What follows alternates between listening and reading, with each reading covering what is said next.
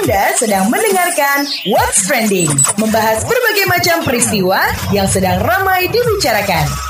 Walaupun kita kemarin udah ketemu ya kan, tapi tetap aja masih rindu pengen lagi nyapa Anda setiap pagi. Deh, yang lagi rindu ya kan, kalau lagi kangen kasih tahu aja kali, bilang aja lagi kangen di Japri ya, jalur pribadi kalau kata nama anak sekarang. Di WhatsApp, di telepon atau video call ya kan bisa mengobati rasa rindu Anda. Ya, daripada ditahan-tahan nggak enak loh beneran. Nahan rindu itu nggak enak banget. Tapi pagi ini kita nggak akan ngebahas soal rindu-rinduan. Ini eh, apa ya? Ngebahas lebih ke bisa dibilang rindu juga sih. Saya rindu sama masa-masa kecil dulu yang nggak ada hal-hal yang eh, nggak uh, ada kepikiran sama hal-hal seperti ini. Diskriminasi, ya kan?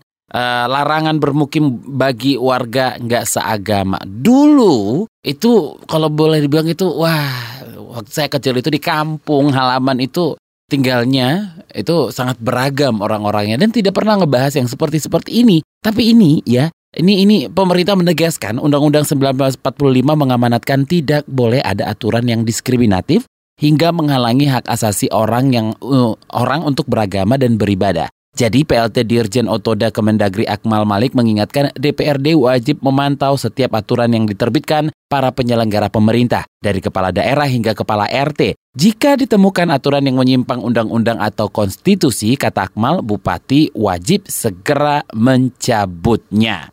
Kenapa kita pagi ini tiba-tiba ngomongin soal hal ini? Ini menanggapi kasus seorang pelukis bernama Slamet Jumiarto beserta istri dan dua anak yang dilarang menyewa rumah di Desa Karet, Kecamatan ya, Kecamatan Pleret, Bantul.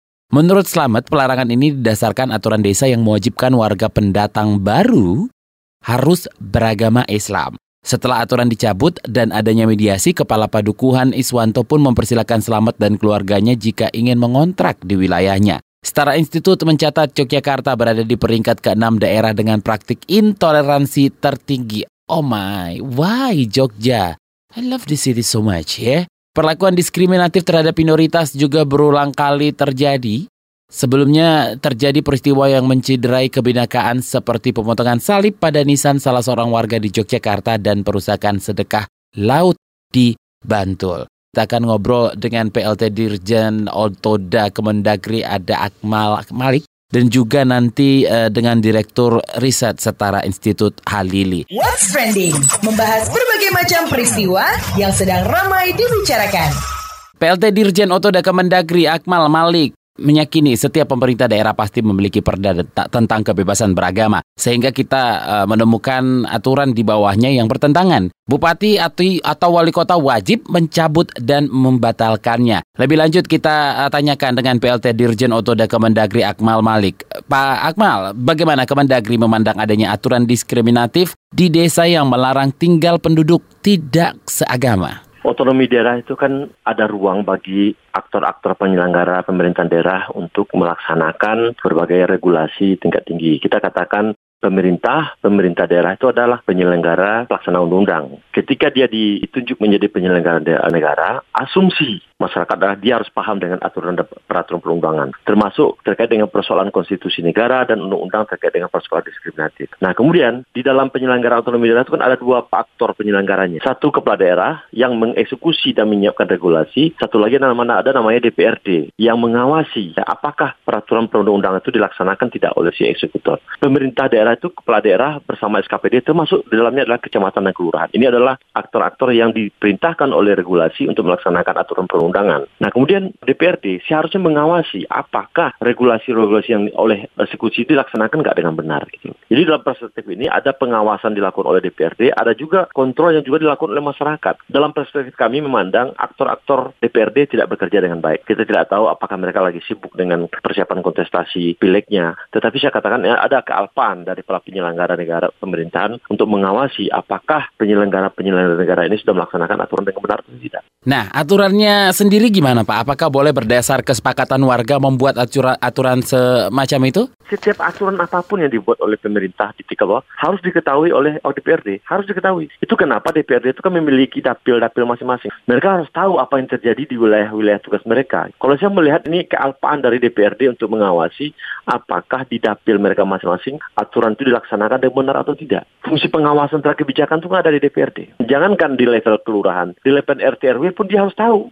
Kalau kita menggunakan istilah yang lebih ekstrim lagi adalah pemerintah baik DPRD maupun uh, daerah itu harus tahu setiap helai daun yang jatuh di wilayahnya masing-masing gitu loh. Itu ekstrimnya. Jadi ketika ada yang tidak tahu, berarti ada aktor-aktor yang tidak melaksanakan fungsi-fungsinya dengan baik. Kalau Kemendagri tentunya tidak mungkin sedetail itu ke lapangan melihat yang terjadi. Itu kenapa di daerah itu ada perpanjangan tangan pemerintah untuk tingkat provinsi ada namanya gubernur, untuk kabupaten kota ada namanya bupati dan DPRD. Ketika regulasi dibuat oleh level pemerintahan paling rendah pun harus diawasi oleh aktor-aktor yang memang diberikan tugas untuk mengawasi pelaksanaan regulasi itu. Oleh undang-undang kan ditugaskan kepada DPRD. Nah, kalau ada aturan diskriminatif begitu, bagaimana kemudian ditanganinya? Nah, itu kan sudah jelas aturannya. Bosnya tidak boleh ada aturan yang diskriminatif. Aturan yang menghalangi hak-hak seorang untuk beragama, hak-hak seseorang untuk beribadah, itu kan sudah diatur oleh konstitusi kita. Tinggal implementasinya di lapangan. Saya katakan implementasi ini perlu diawasi oleh struktur-struktur pemerintahan yang ada. Salah satunya adalah pemerintah kabupaten kota yang notabene lebih dekat dengan pemerintahan-pemerintahan kecil seperti kelurahan dan RW itu. Gitu. Setiap kebijakan yang diambil oleh RT,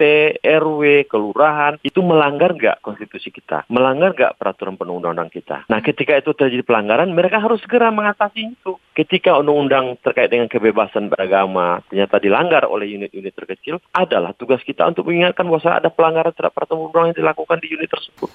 Gimana agar kemudian di kemudian hari nih Pak, pembuatan aturan di level terkecil pun itu nggak ada yang sifatnya diskriminatif. Kan di dalam Undang-Undang Nomor 12 tahun 2011 dikatakan pembuatan regulasi di level bawah itu tidak boleh bertentangan dengan peraturan perundang yang lebih tinggi. Tidak boleh bertentangan dengan undang-undang dasar, tidak boleh bertentangan dengan undang-undang, tidak boleh bertentangan dengan PP. Apalagi cuma keputusan desa. Keputusan desa pun tidak boleh bertentangan dengan perda. Nah, ketika ada peraturan di level bawah yang bertentangan dengan peraturan tingkat atas, maka pemerintah daerah wajib mencabut, wajib membatalkan itu. What's Trending? Membahas berbagai macam peristiwa yang sedang ramai dibicarakan.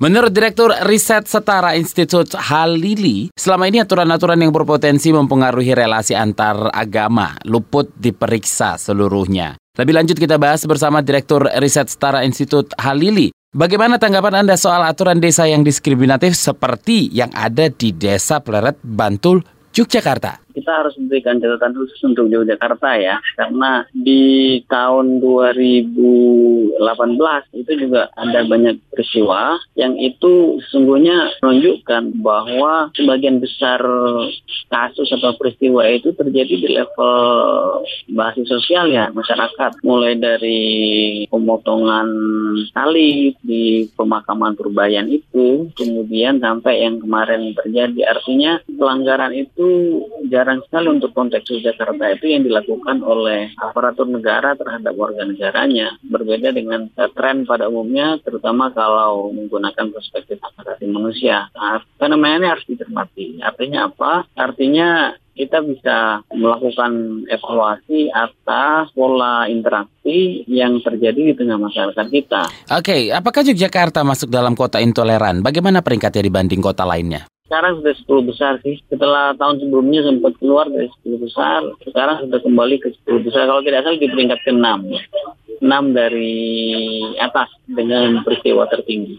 Secara umum di 2018 memang ada peningkatan untuk Yogyakarta. Beberapa peristiwa terjadi saya kira uh, mulai dari kebantu gitu ya, penyerangan persiapan sedekah laut itu sampai yang terbaru ini. Nah Mas, apa sebab uh, kejadian macam ini terus saja berulang? Yang barangkali tidak pernah kita pikirkan selama ini adalah memeriksa apakah seluruh aturan yang berpotensi mempengaruhi relasi antar agama itu gitu ya.